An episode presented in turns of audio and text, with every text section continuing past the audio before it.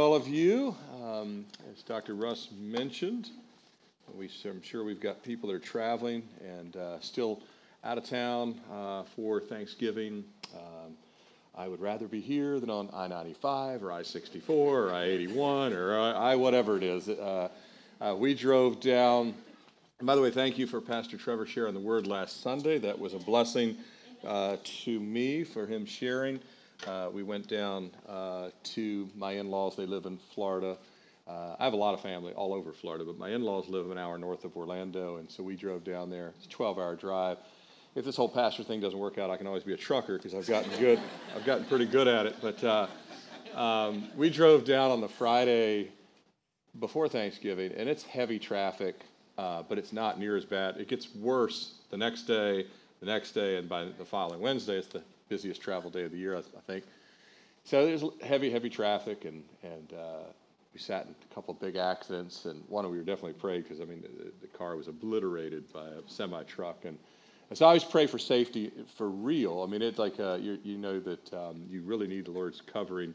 Uh, well, just to go up the grocery store, but anywhere. Uh, but the more miles you put on, and but I have learned, and this is just my free tip to all of you and those of you watching online the day after Thanksgiving is awesome to travel. Uh, there is hardly any, I mean, comparatively, there's instead of like 10 million cars, there's like a million cars on the road. But, but uh, comparatively, the Friday after Thanksgiving is, I have learned, is one of the best travel days you can possibly pick because everyone has already, wherever they're at, they want to be there through the weekend, get the maximum they can out of Friday, Saturday, and so today is a brutal day to be on the highway because like everyone's got to get back in time for work and college and all this other stuff. So just my tip, Friday, you can get just eat as much as you can on Thursday and and you're good. You don't even have to stop for food or anything because you're like so full.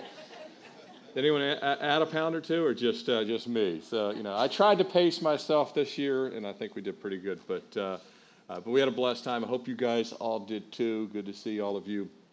And if you're watching online, if you're traveling down the interstate and watching us, we're glad to have you join us here this morning. I also want to say, welcome back, Zach from India. You got back. Uh,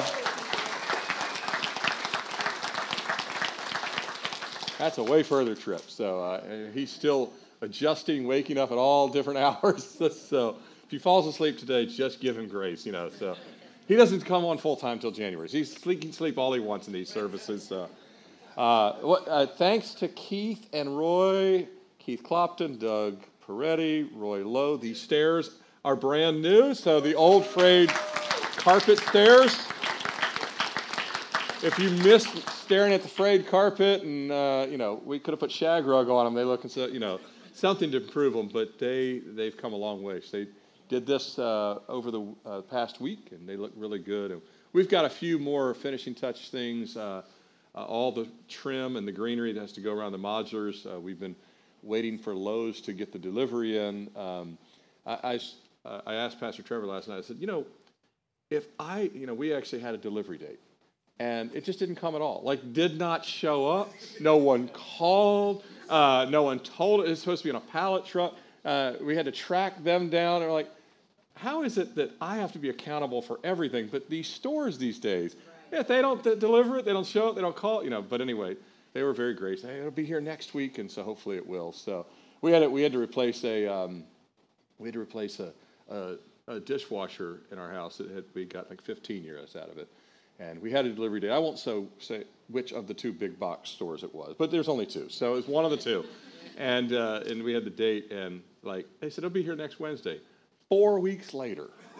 Uh, we were back in the 50s, hand washing every dish and everything, you know. So, but four weeks later, it finally showed up. I'm like, where is it? Is it somewhere between mainland China and Los Angeles? I mean, is it somewhere in the Pacific or something like that? So, but that's the way it is. And you, so plan ahead with your Christmas stuff. You know, you never know. You could get it in February uh, if you're ordering it right now. But uh, we've we're making progress. Uh, if you look in the uh, was was the library, it says book nook out there, but we've turned it into a multi-purpose. It'll be uh, a little bit of an office, a prayer room, a meeting room. Uh, you guys can use it for small meetings or small prayer groups. You'll see it in there. So go check it out. It looks remarkably different. And uh, Roy and um, several of the guys help with that. And Ron and somebody helped paint the top of this, and we put the carpet back down. So lots of progress. And so thank you guys for all the work, and especially since some of you did it on your uh, Thanksgiving week, so we appreciate that.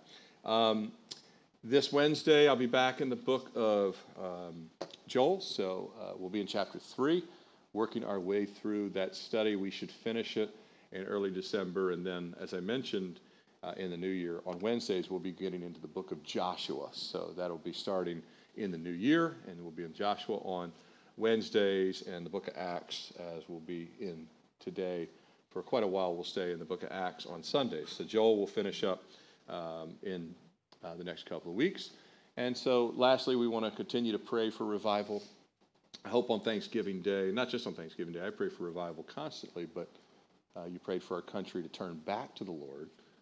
Uh, many are just not that thankful for all the God. You know, you, we have a country that we complain about everything, and we God's been so gracious to us, hasn't He? You know, you know, just thinking about all the things the Lord has done for us as a nation, uh, and yet uh, our response has primarily been to give God uh, the resistant hand of uh, thanks but no thanks. Uh, we want what we want, which is our idols, which is our material possessions, our own pleasures, and um, God is calling us to turn back to Him. So we've been praying for revival for a long time. If you're visiting with us, we're glad to have you. We've been praying for revival for, um, I was close to 15 years now. Uh, but ever since the pandemic, we started uh, getting on our knees, and uh, it's not always easy to do in the second service. Uh, it's a lot easier in the 8:30 service, because there's more room to spread out. But if you're able to, if you would like to, we don't require it. Uh, obviously, if you have bad knees or anything like that, that's fine but it's something we've been doing, and, um, and praise God that I've even had some visitors say, you know, that this really spoke to me that you're a church that still gets on its knees, and so we've been um, doing this just to humble ourselves before the Lord. And if you'd like to do that, I take about 30 seconds of silence, and then we'll pray. I'm praying for the nation of Honduras as we pray for one country every week, as we pray for our own country. Let's go before the Lord.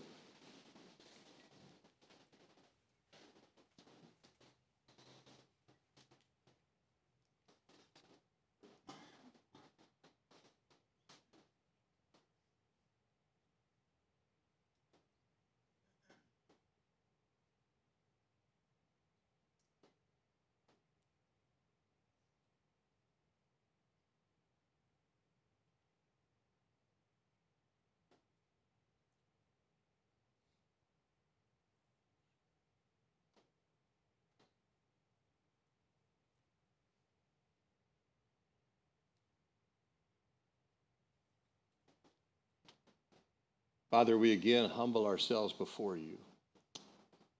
You are holy and we are not. You are mighty and we are weak. You are perfect and uh, sinless and we are full of sin. Uh, Lord, even if we've been redeemed, we still see uh, the vestiges of our flesh. We still see, uh, Lord, the, the fight that is in us, Lord, uh, that the, the old man wars against the new man. And so, Lord, even in this room, we just come before you humbly. We thank you for your grace. We thank you for your mercy. We thank you for your salvation that we just sang of.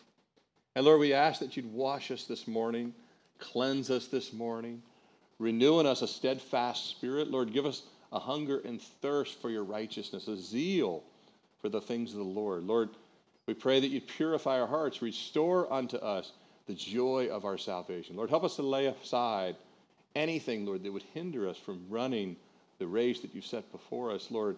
We ask, Lord, that you would give us your heart and you'd give us, Lord, uh, just a holiness and a righteousness that only we just saw people in our lives that still need to come to Jesus. We pray, Lord, this would be the year, even before this year end. Maybe some seeds were planted in Thanksgiving uh, gatherings, Lord, that you would bring our family members to the cross that don't know you, our friends, our coworkers, people we've been praying for for years, Lord.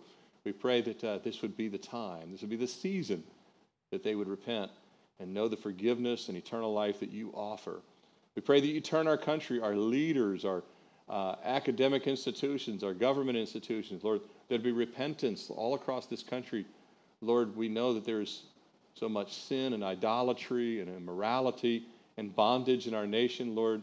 We pray that you turn our leaders and, and uh, people from all walks of life, from darkness to your glorious light.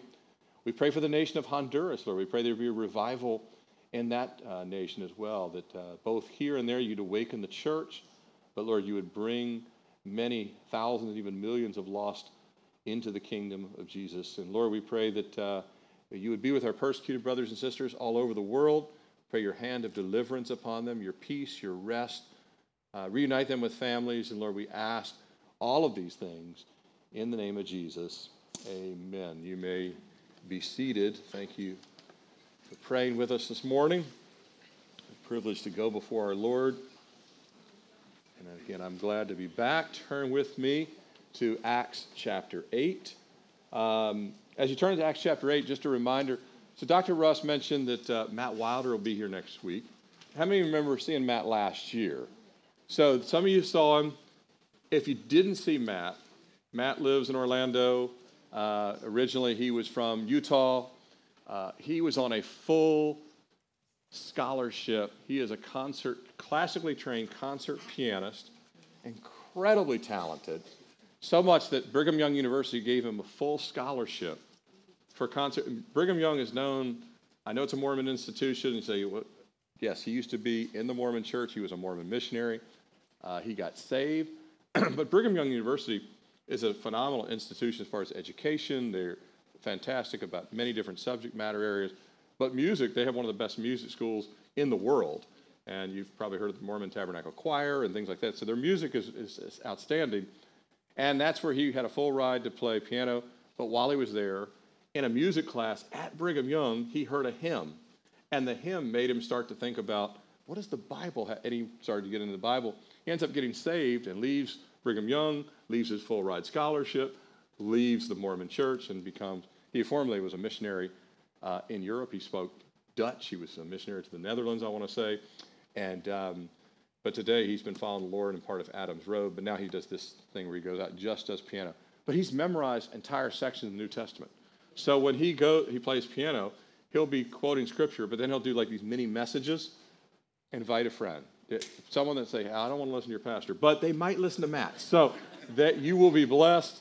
Uh, his the piano alone will soothe your soul and cause your hair to stand on end at times. But then when he incorporates it with the scriptures, it's just a force multiplier. So I think that you'll be blessed, and so we, we, we're glad to have him back, and he's a good friend. He's really one of the more talented people I've ever met in my life. He also, he's 40 years old and runs five and a half minute miles for 26 straight, 26.2 miles. He's a marathon runner, runs in 10Ks, 5Ks, half marathon, and he's running five, I think in the last marathon he runs with five minute and 26 second clip that is hauling. so, so you're not going to catch him either. So he's, uh, he, but he's a really talented guy, and he's a really humble, humble guy, and uh, he loves Jesus, loves the Lord. So you'll be blessed next Sunday. With that, Acts chapter eight, starting with where we left off. We left off with uh, Peter admonishing and warning and even rebuking quite severely Simon the sorcerer. But let's pick it up with verse 26 now. An angel of the Lord spoke to Philip, saying, Arise and go toward the south, along the road which leads, uh, de- the, which goes down from Ga- Jerusalem to Gaza. This is desert. so he arose and went, and behold, a man of Ethiopia, a great, a eunuch of great authority, under Candace, the queen of the Ethiopians, who had charge of all her treasury, and had come to Jerusalem to worship, was returning. And sitting in his chariot, he was reading Isaiah the prophet. And the Spirit said to Philip, Go near and overtake this chariot. So Philip ran to him and heard him reading the prophet Isaiah and said, Do you understand what you are reading? And he said, How can I unless someone guides me? And he asked Philip to come up and sit with him. The place in the scripture which, was, uh, which he read was this He was led as a sheep to the slaughter, as a lamb before its shears is silent so he opened not his mouth. In his humiliation, his justice was taken away. And who will declare his generation? For his life is taken from the earth.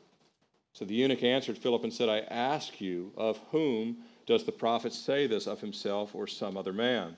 Then Philip opened his mouth and, beginning at this scripture, preached Jesus to him.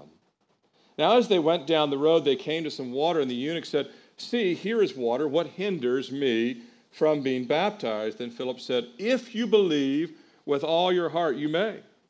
And he answered and said, I believe that Jesus Christ is the Son of God. Do you believe that?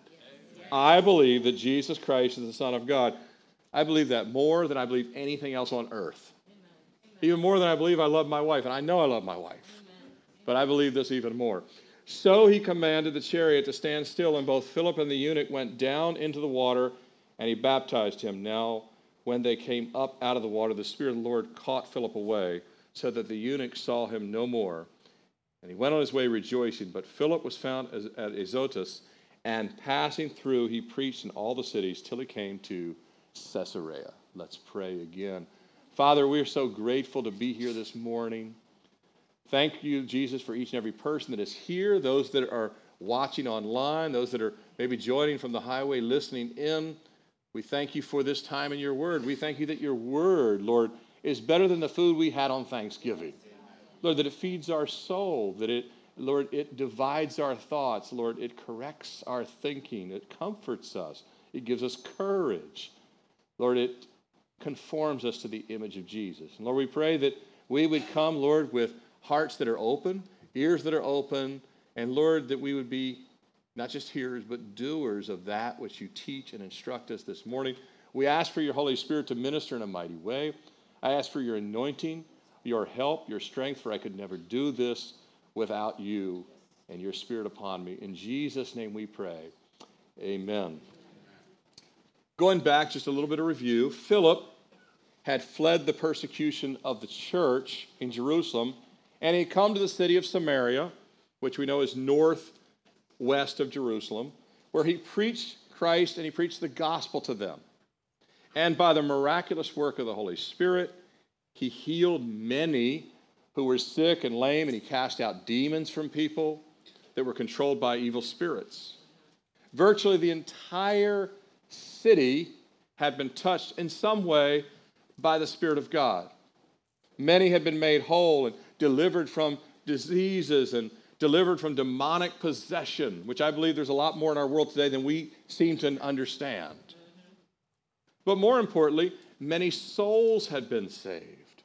They've been brought into the eternal family of God. People that don't have a family get one when they get saved.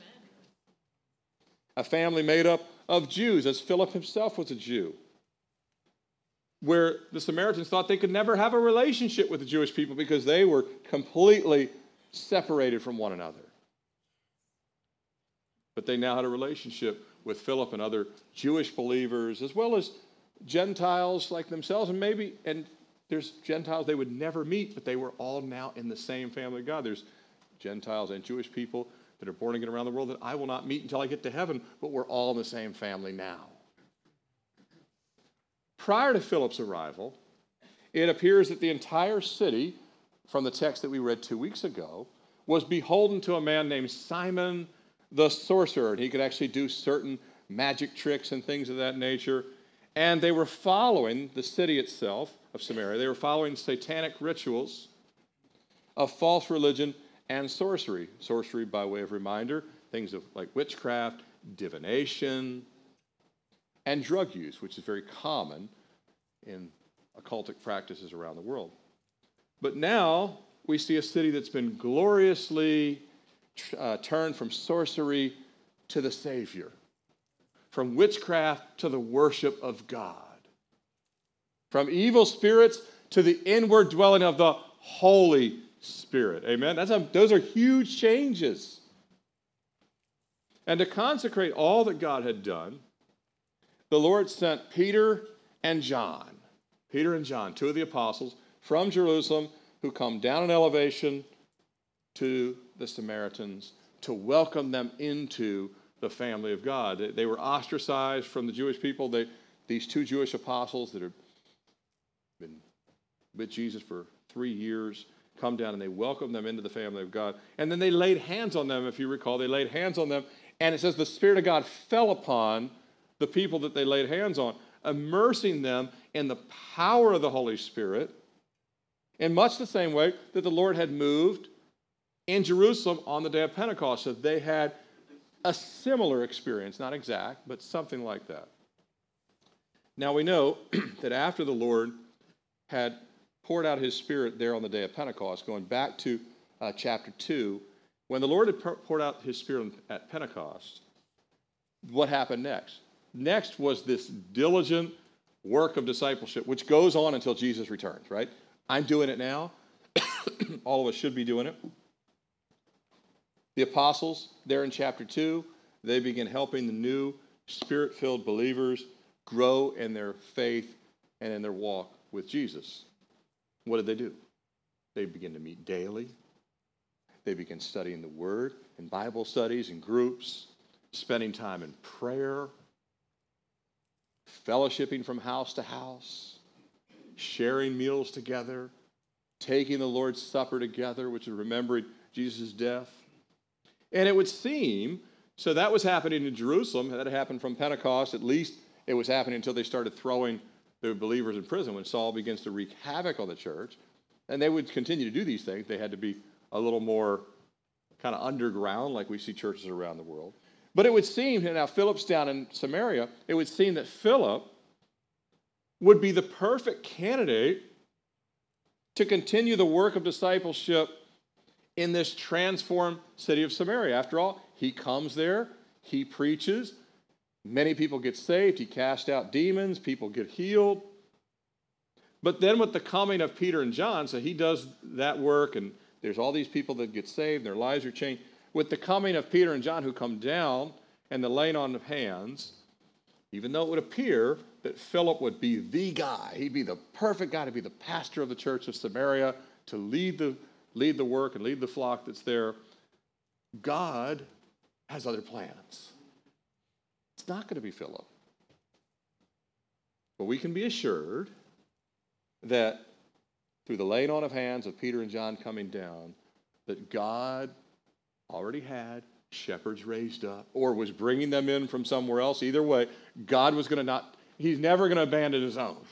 He was, they were going to have uh, uh, shepherds there for the city of Samaria, and this young in the faith sheep there in Samaria were going to be taken care of. But it turns out it wasn't going to be Philip. His job was to get the whole thing started, but not to stay. I actually took over.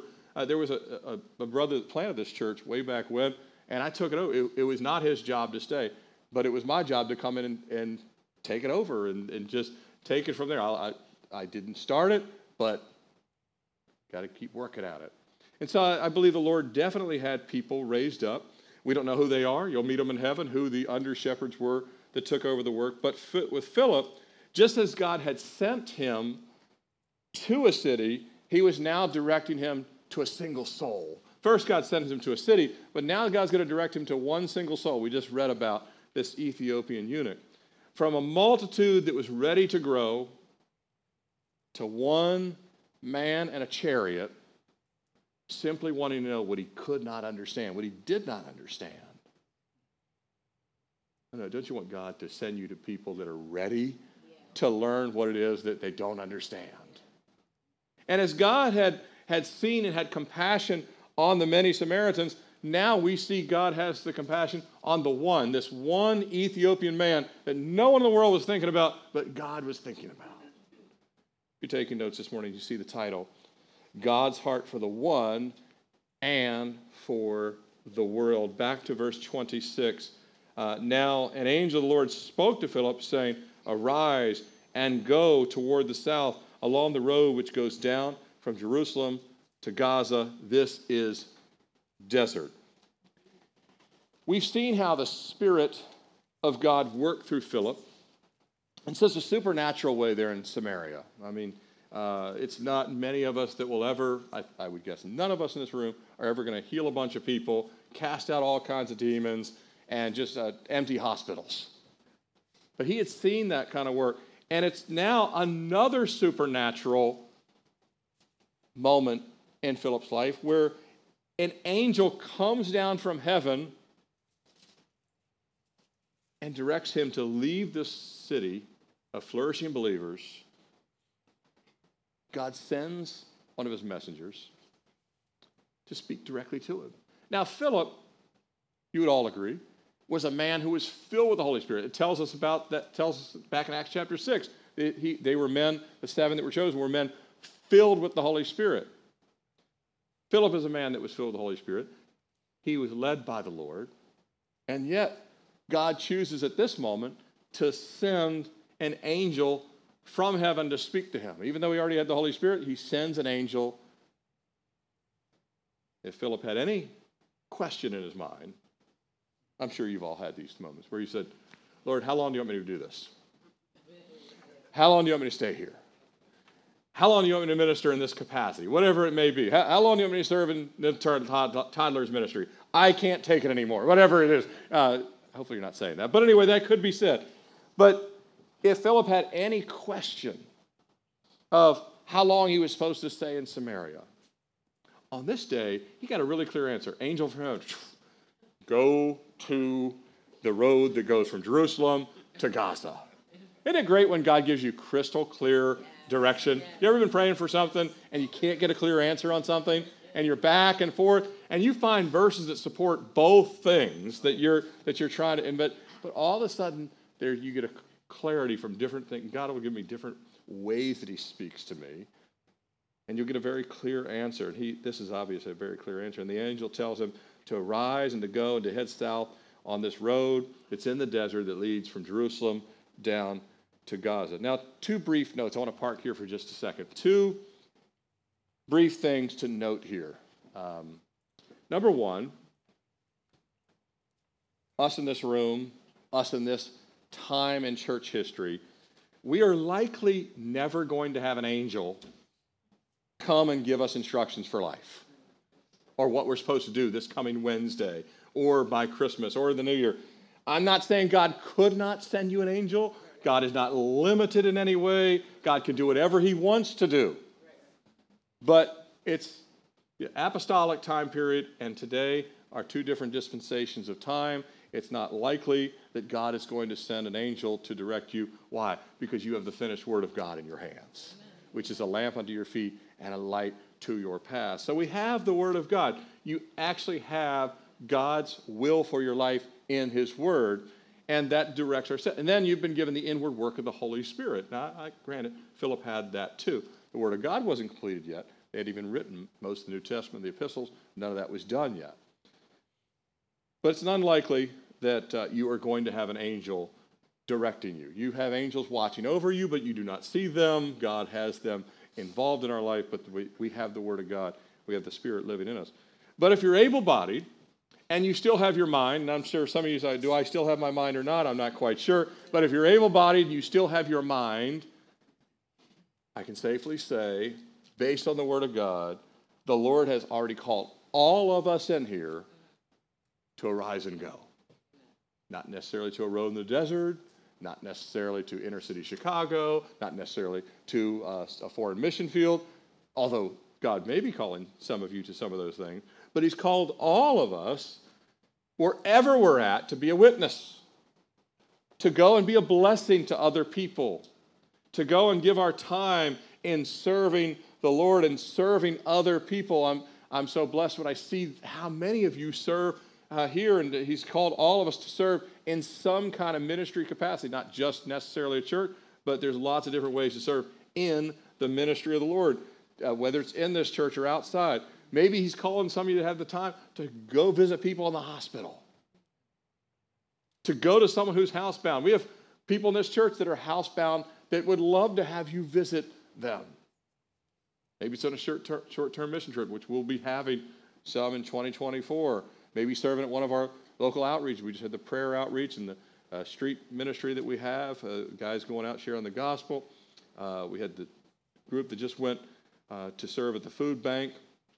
Maybe it's just to, uh, to arise and go invite someone to church. Maybe it's to arise and get on your laptop or on your phone and send an invite to somebody. You got to take a step in these areas, but especially during this upcoming season, there's a lot of people that are more willing you can invite them to like Matt Wilder or to a Christmas Eve service. By the way, Christmas Eve is on a Sunday this year. Our Christmas Eve service will be 1 11 a.m. service that Sunday morning. We still have our Christmas program thing on Friday night, the 22nd. But that's these are things. Arise and invite. Arise and go. Arise and serve. All of these things. We have the Great Commission from Jesus to go and make disciples. got to be a disciple to make a disciple. We have the commission from to wash each other's feet. Not literally, don't try that with anybody without asking, but, uh, but not that most of you want to touch other people's feet, but, uh, but metaphorically, we are to wash each other's feet, to, to serve, uh, to do the things that are not easy. We've got to get down at dirt level. It takes some effort, it takes some humbling ourselves. But here's the thing nobody's called to nothing. Nobody's called to nothing. If you grew up on a farm family in the Midwest in the 1800s, all 12 kids had to work. Everybody had to arise with the sun. When the rooster did whatever they do, everybody has to get up and do their part. So, and even if somebody is bound uh, physically, like you know I've talked about before, I, I love the story that D.L. Moody earnestly believed that this young, bedbound, paralyzed girl prayed him over the Atlantic and when she saw him, she says, That's the man I was praying for. They'd never met before, and they were convinced that she prayed him over, and he was convinced that she was used by God to bring him there. And he preached, and many thousands and thousands of people all over the British Isles came to know the Lord. So even if you're bedbound, you can arise in your spirit, let me say, and do something for the Lord. The second thing to take note of here so, number one, most of us aren't, we're not going to get an angel to tell us, but God's already told us to arise and go. We, we have this commission, we have this call from the Lord. But the second thing is take note here is there's no coincidences with God. There's no things that are just by chance. It's not by chance or just interesting timing. We just read the words from Jerusalem to Gaza. Have you heard either of these places in the news lately? Jerusalem or Gaza. Have those two words entered your ears, or have you seen them on your phone? Have you seen Gaza or Jerusalem in the news at all? Of course you have. Here we are 2,000 years later, and Jerusalem and Gaza are still being written about. Not in the scriptures. The scripture, the canon is complete. We have Genesis through Revelation is done. But Jerusalem and Gaza are being written about right now, even this morning in articles, and monologues for media people to speak on a live television broadcast, and speeches for government officials. Jerusalem and Gaza are front page news, just as you're seeing they were very prevalent in Acts chapter 8. But here's the thing God is still reaching out to Jerusalem, and God is still reaching out to Gaza in ways that you and I can't reach Jerusalem or Gaza. And he's reaching out to all the places in between Jerusalem and Gaza, and he's reaching out to all the places around the world that are not in Jerusalem or Gaza. All over the world. My point is that God has been working in that little part of the world for thousands of years, and he's not done yet. There's some major things still to happen in that part of the world. But all of it is to turn the whole world's eyes, just like the Ethiopian eunuch, just like the Samaritan, to turn them all to Jesus. Now, people can still reject but they will have heard the message. Back to Philip and his new ministry orders in verse 27. So he's told where to go. The angel says, Get up, go to the south, head to this road, which he would have known where the road was from Jerusalem to Gaza. This is desert. Verse 27 So he arose and went. And behold, a man of Ethiopia, a eunuch of great authority under Candace, the queen of the Ethiopians, who had charge over all her treasury and had come up to Jerusalem to worship. And then it says, in verse 8, was returning. We'll stop right there. So Philip arose and went. The angel said, Go. Philip arises and does exactly that.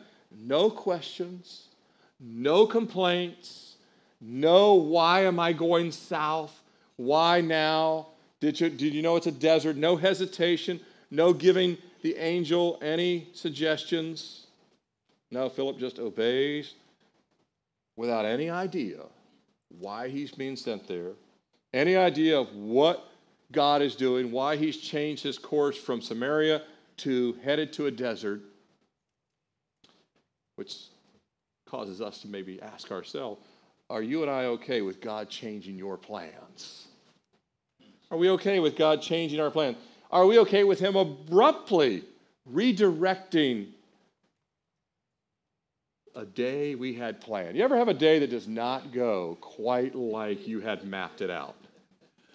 And you even know that God, when you start to think about it after, you're like, I, there, I know there's no accents. God is totally altering my day. And sometimes your week, sometimes your year, He will alter. Are you okay with that? I personally have more growing to do in this. How about you?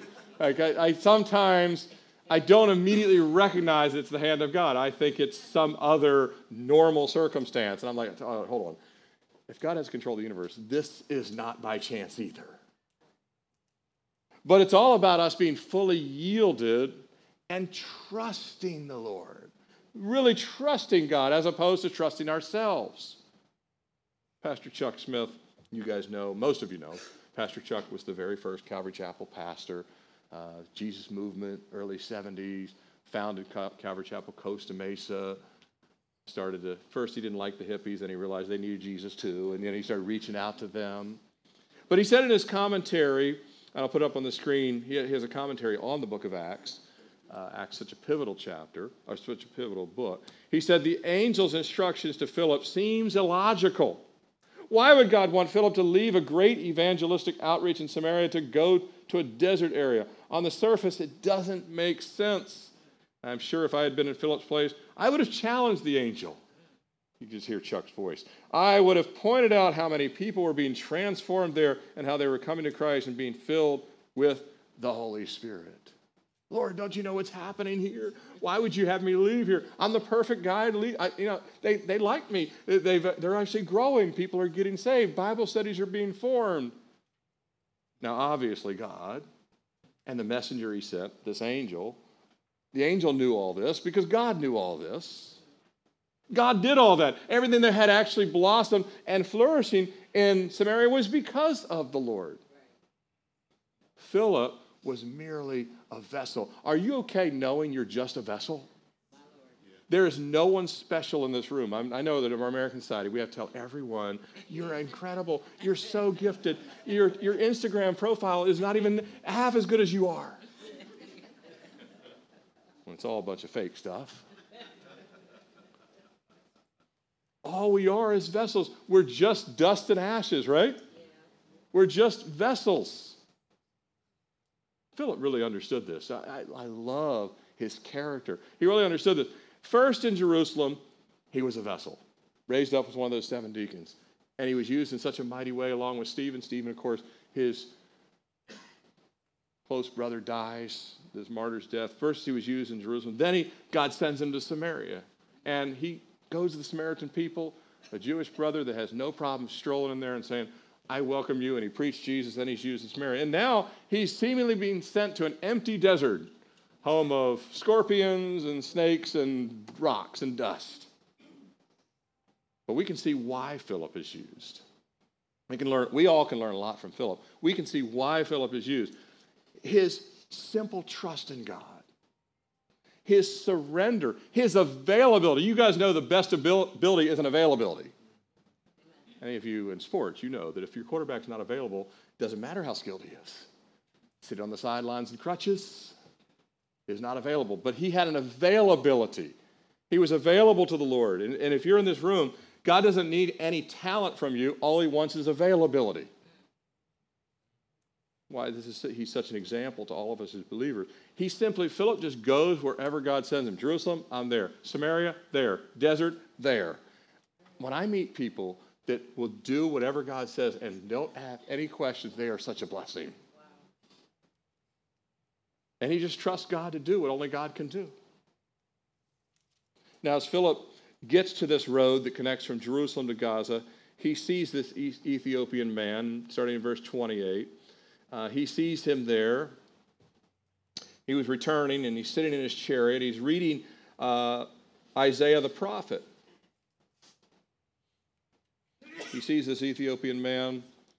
He's a man who's a ruler under the kingdom of Ethiopia. No doubt the man is not alone. God's sending Philip for this one man, but this one man is probably not alone. Because he's a ruler of a large kingdom, he, obviously he is not the monarch of the kingdom, but he works directly for the monarch. So he would have likely had an entourage of his own servants, other people that are administrative officials that were with him, traveling with him. Luke tells us, Luke's the author of the book of Acts, Luke tells us that he served under Candace, the queen of the Ethiopians, and that he was her treasurer. Now, anyone you put your money with, you trust, right? I said before, there are people that I would give the keys to my house, and some of you in this room, I would give the keys to my house and know that I would be safe. There's some people in this world I wouldn't give my keys if they were the last person on earth. Right? You just can't trust them. But there's other people you can trust implicitly. And so he had the treasury, he had full trust. Or she had her full trust in him. And, uh, and it tells us that he had gone to Jerusalem to worship. He'd gone to the temple. Uh, by the way, I, I shared on this same text back in January. You may or may not remember. I shared on this text. It was a baptism Sunday. I shared this same text. It was called The Word, the Water, and the Witness. And we looked at this same text back in January. I think it was the 23rd of January. Uh, where I covered more of the background of the Ethiopian kingdom, more of the background of the eunuch, and things of that, other details that I don't have time to delve into today. But, but eunuchs, obviously, if someone is a eunuch, they cannot produce children. There's no capacity. They cannot have kids. Uh, sometimes they were forced to be eunuchs. Sometimes eunuchs were born with the inability, so they would, they would not be able to produce children. Uh, there was entire sects of religious orders in different parts of the world that have made themselves eunuchs. And so once you had a eunuch, you didn't have to worry. There was a lot of different reasons. Hey, they can be trusted. They're not actually looking to build a family. They can be totally devoted to the service of the kingdom. But scholars and historians, so that's a little bit about the Ethiopian eunuch himself. We don't know uh, why or uh, what means he became a eunuch.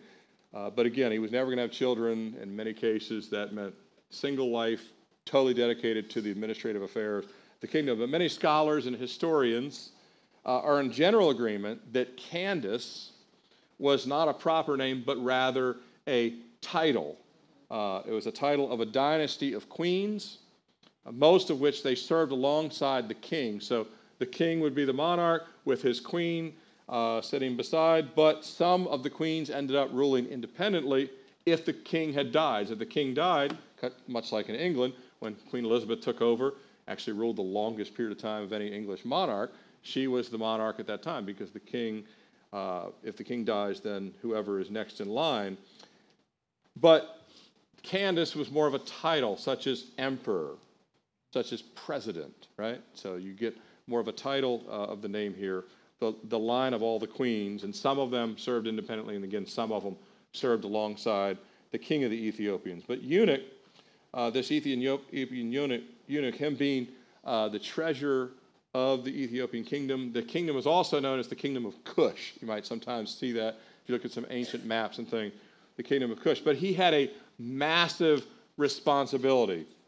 Uh, the kingdom was to the south of Egypt. I put the map up on the, uh, up on the screen there. The kingdom was to the south of Egypt. It was a very large, very, very large kingdom.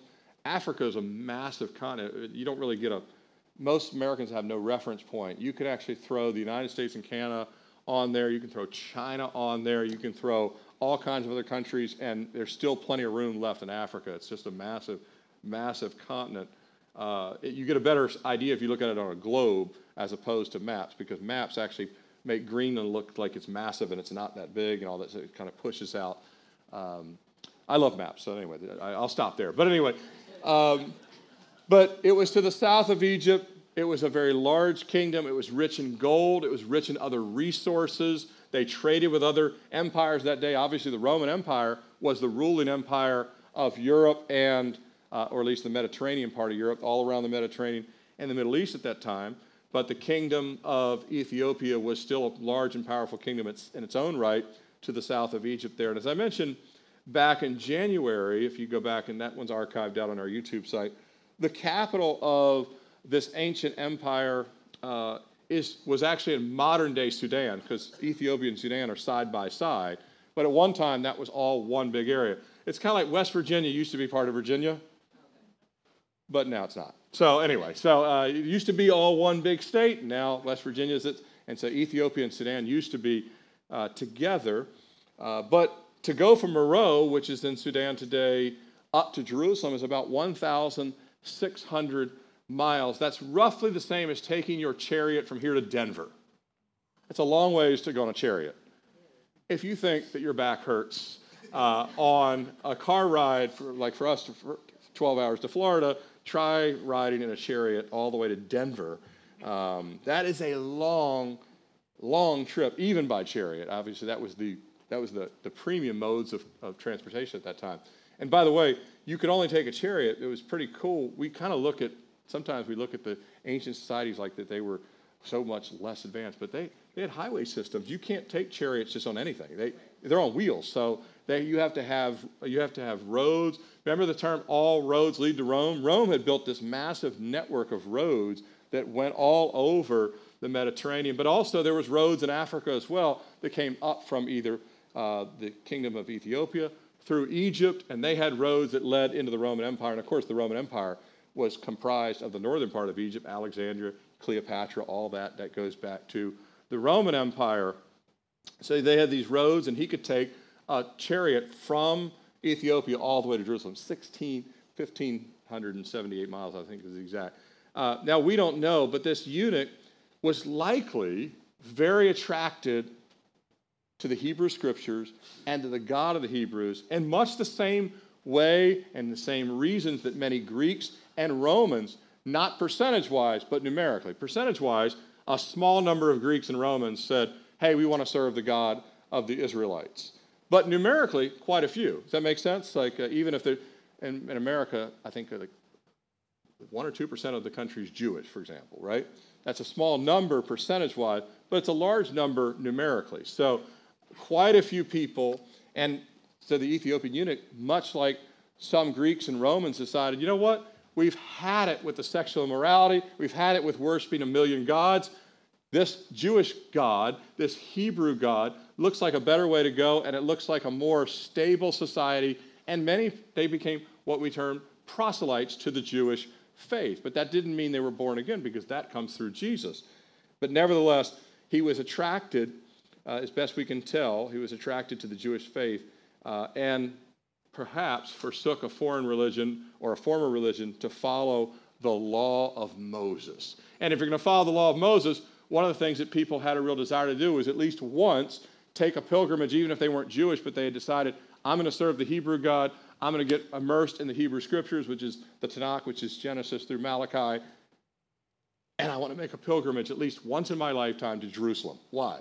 because that's where the temple was, one of the ancient wonders of the world, where God supposedly inhabited the temple. And they believed that if God was there, that to go at least once in their lifetime, even if they weren't Jewish, but they had become a follower of the Hebrew God, to go to Jerusalem.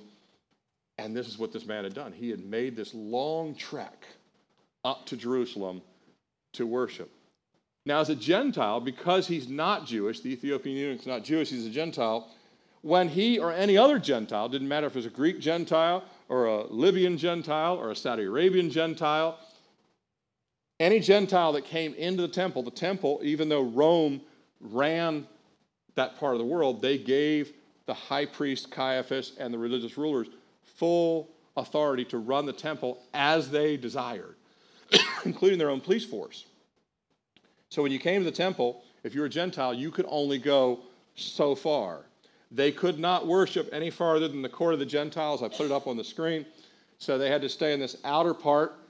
The Ethiopian eunuch. Now, in his country, he's a high ranking official. He can go all the way to the queen. But when it came to the temple, he is second class citizen. He had to stay out here, whereas the Jewish, men, the Jewish women could come in here, and the Jewish men could go one step further into the court. Uh, but that's as far as he could go. He had limitations of how far he could go. Any further was under penalty of death. If a Gentile was caught going into, they could be arrested by the temple priest and put to death. And Rome would totally, that's your, they violated your religious space, and uh, that would be fine as far as Rome was concerned. Now, not only was his access limited, here's the thing little did the Ethiopian man know the law was limited because what he knew was the law. What he, what he had come to know was hey, this was the God of Moses, this was the God of the Hebrews. This was the God of the Israelites. But the law was what any proselyte would begin to follow. They begin to follow the dietary things. Hey, I'm going to eat kosher. I'm going to make sure our kids are circumcised. We're going to worship on the Sabbath. All these different things. But here's the thing the law can't save you, but it can point you. God had not drawn the Ethiopian ruler to the temple, he was drawing him to the one who resides in the temple the Spirit of the living God, the one who's in the Holy of Holies. And it's clear that his desire to know God, the Ethiopian eunuch, it's clear he does want to know the living God because he knows something of the Hebrew God, but it's increased his desire to know God once he got to Jerusalem. And, and I told this in the first service. You know, I've been to Israel twice. We, we have a third trip planned in February which is in grave jeopardy right now of not happening, but uh, we'll find that out for sure in the next 10 to 12 days. But more than likely, even if we didn't go this next one, we plan to go the following year. But if you get a chance to go to Israel, you don't have to go to Israel in this lifetime because you're going to get, if you're saved, you're going to get to spend a lot of time there in the future. So uh, Jesus is going to return there. His throne's going to go there. You're going to get to go there. It's going to be even way better then than it is now uh, in many in every respect. But nevertheless, if you ever get a chance to go, uh, it will increase your desire of certain things because just certain things come alive in the scriptures that you, oh, that's where that is. And that, wow, I didn't realize the connection of these things. And so it's very, it does have a huge impact. And so he goes there and he has a scroll that he's reading from the book of Isaiah. Now, whether he had the scroll already and took the scroll to there, I don't think that's the case. Just like people today, anyone that goes to Israel wants to buy things from there uh, they want to bring olive oil that's really from there. They want to bring, you know, something that's made there. And it's my belief, but I don't know for sure. I believe he probably acquired the scroll while he's there. Even if he had already been reading, I believe he already had been reading the scriptures. At any rate, there's nothing like getting a scroll that was written by the Hebrew priest, and it, they, he had the money too, by the way. When you have the money, you can go to places on Fifth Avenue that other people can't go. So you can go to the nicest place in Jerusalem and buy a brand new scroll with uh, gold, uh, you know, knobs on the end and all that stuff. He could buy uh, a scroll that was handwritten because they were so meticulously done. They were extremely expensive. The materials, the time and labor, so it's very expensive to buy one. Uh, whether he had it or not, or he added to his collection, we don't know. But as he's returning, he begins reading. And we don't know if he just turns to Isaiah, if that's the one he bought, was the whole. Obviously, Jesus spoke plenty from Isaiah. But here he's reading from Isaiah 53. We'll get to that in a second. But the Spirit, in verse 29, the Spirit tells Philip to go near and over. It's the second time the Spirit tells him to go. He said, Arise and go. And now he says, Go and overtake. And by the way, when uh, God tells you to go, he's going to let you go further than you might think you can go. And the Spirit tells him to go and overtake the chariot. Now, if it happens to be that this chariot is rolling at full speed, then Philip is about to become, at least for a few seconds, the fastest man on earth and, uh, and he would be like Usain Bolt, but only faster uh, if he's out running horses. But we don't know if the chariot's moving slow. We don't know if it's a, at almost a stop or if it's, I believe it actually was moving right along. And Philip doesn't really even need it to stop. He's already been carried by an angel or told by an, he's about to be carried by an angel. He was first told by an angel. Now the angel tells him to go. Uh, Philip could just walk on air steps right on up into the uh, chariot. So I don't think there's any limitations here. God's doing an amazing supernatural work all the way around. In verse 30 is when he, uh, obviously, he hears him reading from the book of Isaiah in the previous verses. And verse 30, so Philip runs to him, hears him reading the prophet Isaiah. Very common in ancient time to read aloud, which is actually which is actually really good for your mind to read aloud sometimes. So I wouldn't do it at uh, anywhere. Just Starbucks is not a great place to read aloud, but but uh, at your own house you certainly can. And he asked him, "Do you understand what you are reading. And he gives a very honest answer. I wish most people, when I ask them, Do you understand things about the Bible? It would be great if you get this answer more often. But he says, How can I unless someone guides me? Had a humble heart, too. I mean, this is a very learned man. Uh, probably spoke multiple languages, very well educated, ran the treasury for one of the largest kingdoms in the world at that time. And he's like, I know a lot of stuff. This I don't understand. Isn't it great when you meet people that are smart and actually are willing to admit, but I don't understand the Bible? Can you help me? And I've actually seen people get saved over the years, and it is a blessing when they, when they have that heart. When the heart begins to humble, then God can do anything. Uh, he invites Philip in verse 31 to sit by him. God had prepared Philip for this moment to come and sit beside him in this chair. And by the way, God has prepared for you and I to speak with people that we don't even know those divine appointments are coming. But I always pray for them. Sometimes when they come, I'm like, oh, this wasn't the day I expected. But anyway, that's a different story. Um, when we were down in Florida, uh, me and my wife had one of these moments where we ended up spending two and a half hours talking to a couple, and it was not what we thought how the day was going to go.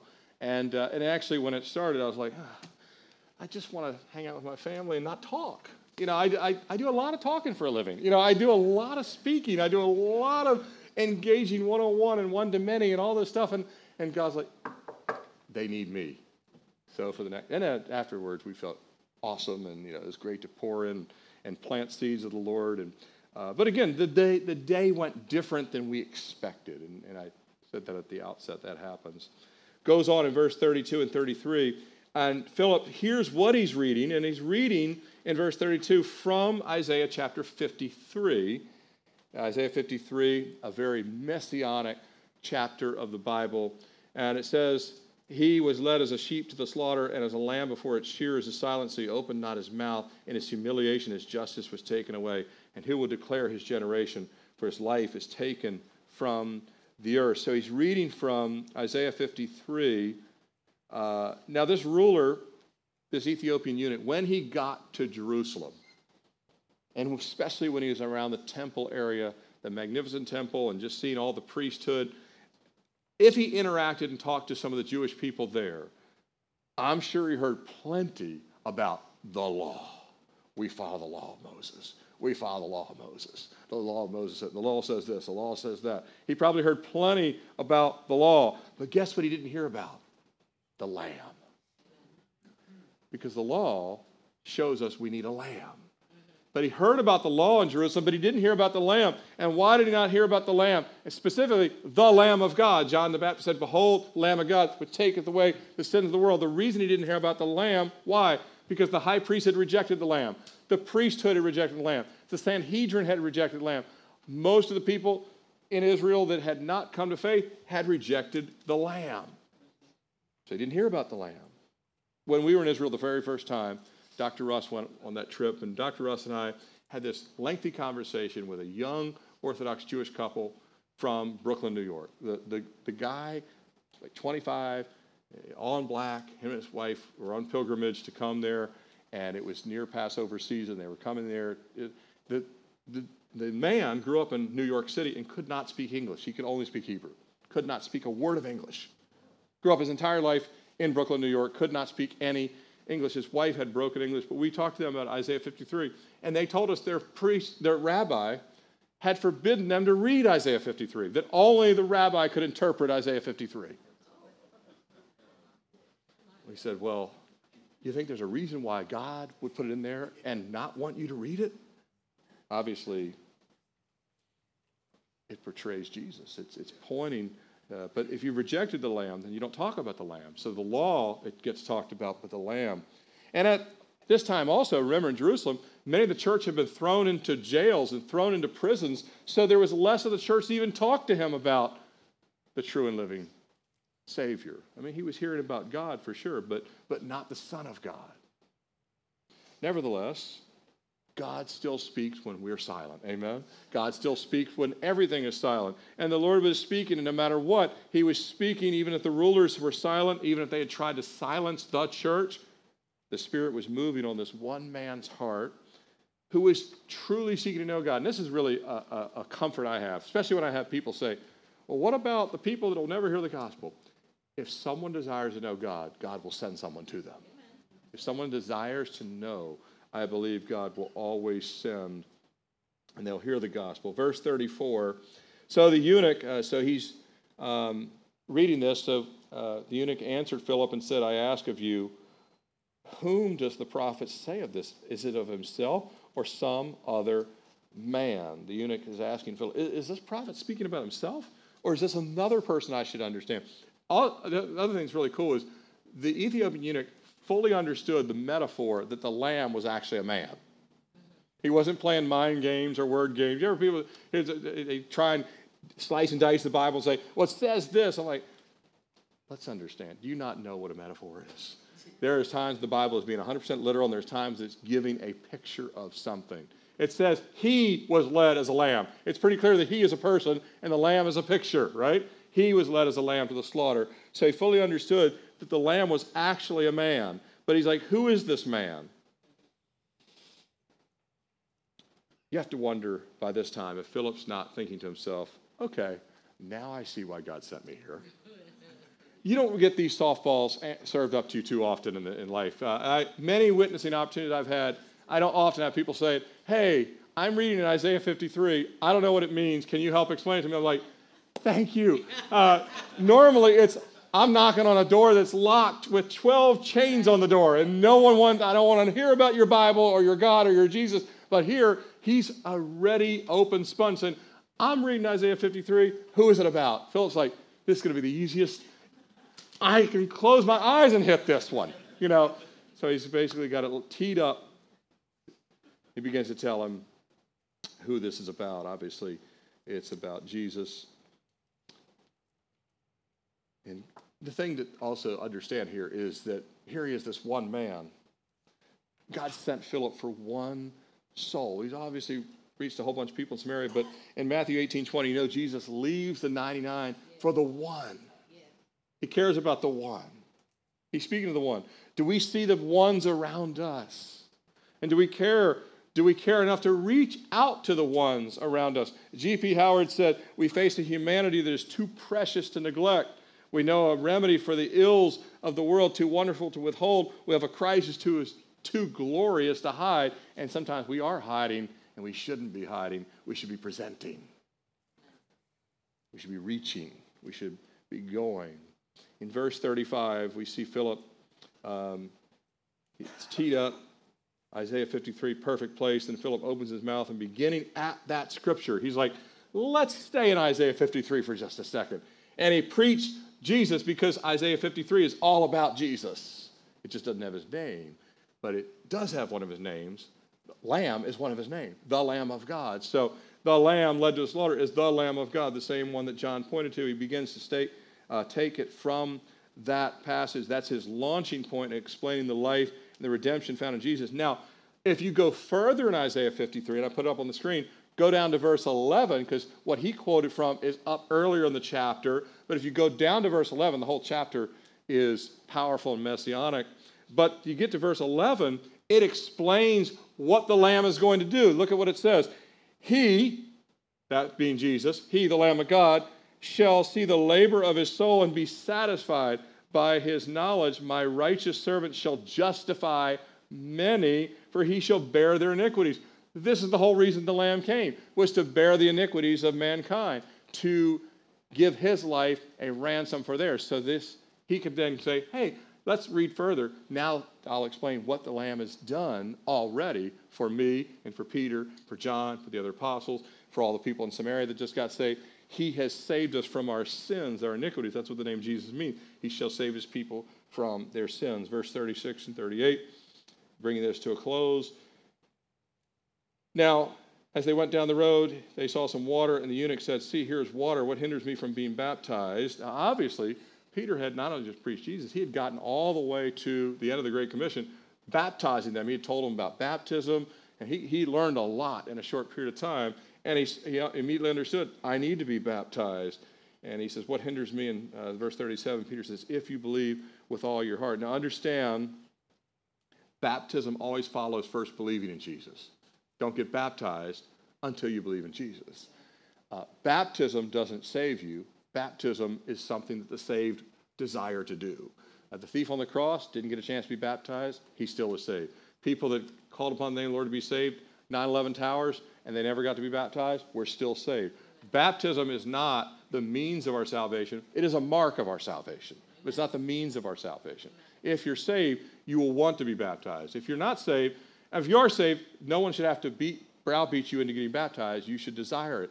He immediately saw the water. Good student says, You said something about baptism. I believe in Jesus. And then Peter just, uh, or uh, Philip confirms with him, If you believe and he says, I believe that Jesus Christ is the Son of God. So he, he has put his trust in the Lord. Verse 38 and 39 and 40 to close it out. So he commanded the chariot to stand still. They go down into the water, and he baptized him. Now, when the, uh, they came up out of the water, the Spirit of the Lord caught Philip away. Now, Philip, this time, the angel doesn't say anything. He just, he's caught away. This is a picture of the rapture of the church. It's the same harpazo, it's the same catching away, but it's just a precursor because he doesn't go up to meet Jesus in the cloud. He's picked up, moved over, better than the Concorde back in the day when it flew know, from uh, New York to Paris in three and a half hours, uh, and deposited in Azotus, and then he's passing through the cities. He got a free ride, better than the chariot, a free ride on the clouds over to another city, and he begins preaching because Philip was not just called to the one, he was called to the world. He's called to the one, but he's also called to the world, and he continues to preach in these other places. Let's close in prayer. Uh, as our heads are bowed, and I don't want to, if there's anyone in this room, I just want to uh, give the opportunity, if there's anyone in this room that's never put their faith in Jesus, and uh, you've never really had your sins covered by his precious sinless blood. He came and he died. As this Ethiopian eunuch found out, what he needed wasn't the law, he needed the lamb. The law points us, the, the law shows us how imperfect we are. Paul would later write, the law is our tutor, bringing us to Christ, but the law cannot save us. Now, once we're saved, he writes the law on the tablets of your heart, and you, know, you care all of a sudden to love God with all your heart, soul, mind, and strength. And you, you care to love your neighbor as yourself. These things God gives you after salvation. He gives you a desire for the purity of the law, but no one can keep it because it's so perfect. Only Jesus perfectly kept it, but we need the Lamb. But if you're here this morning and you've never put your faith and trust in Christ, you've never uh, said, I believe that Jesus is the Son of God, but not only that, I, I want him to cleanse me and to be my Lord and my Savior. If you'd like to give your life to Christ this morning, maybe online, raise your hand. I can't see if you're online, but if you're here in this room and you want to give your heart and life to Christ, say, I want to be saved. I don't want to put it off another day. The Ethiopian eunuch, as soon as he understood the gospel, he responded immediately gave his life to the Lord, even baptized that very day. If you're here this morning, you want to do that, raise your hand. I want to pray with you. I'm not trying to talk anyone into it. It's God's job to speak to people, God's job to convict the heart. Anyone at all that say, I want to give my life to Christ, we'd love to pray with you. For all of us, we need to walk in the footsteps of Philip, available yielded, simple trust. Amen. Stand as we close in worship?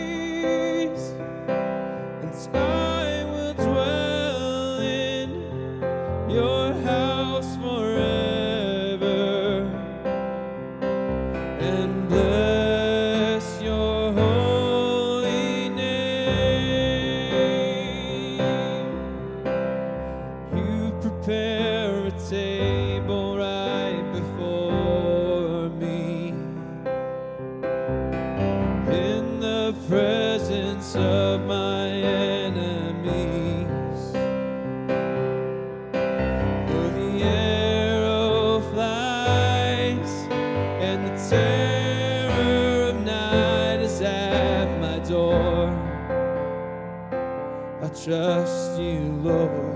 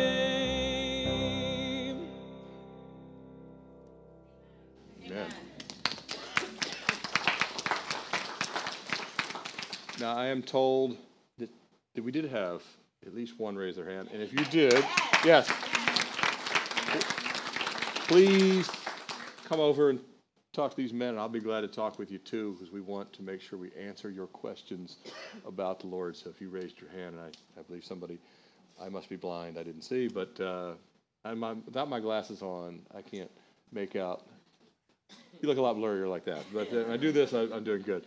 But um, we'd love to talk to you. So if you did raise your hand, we want to definitely answer any questions. Um, we can learn a lot from Philip, though. He's not perfect. He's human being just like us. He wasn't Jesus. He wasn't perfect. But he was a man who just obeyed Jesus, simply did whatever Jesus asked him to do. And we see the fruit of his life.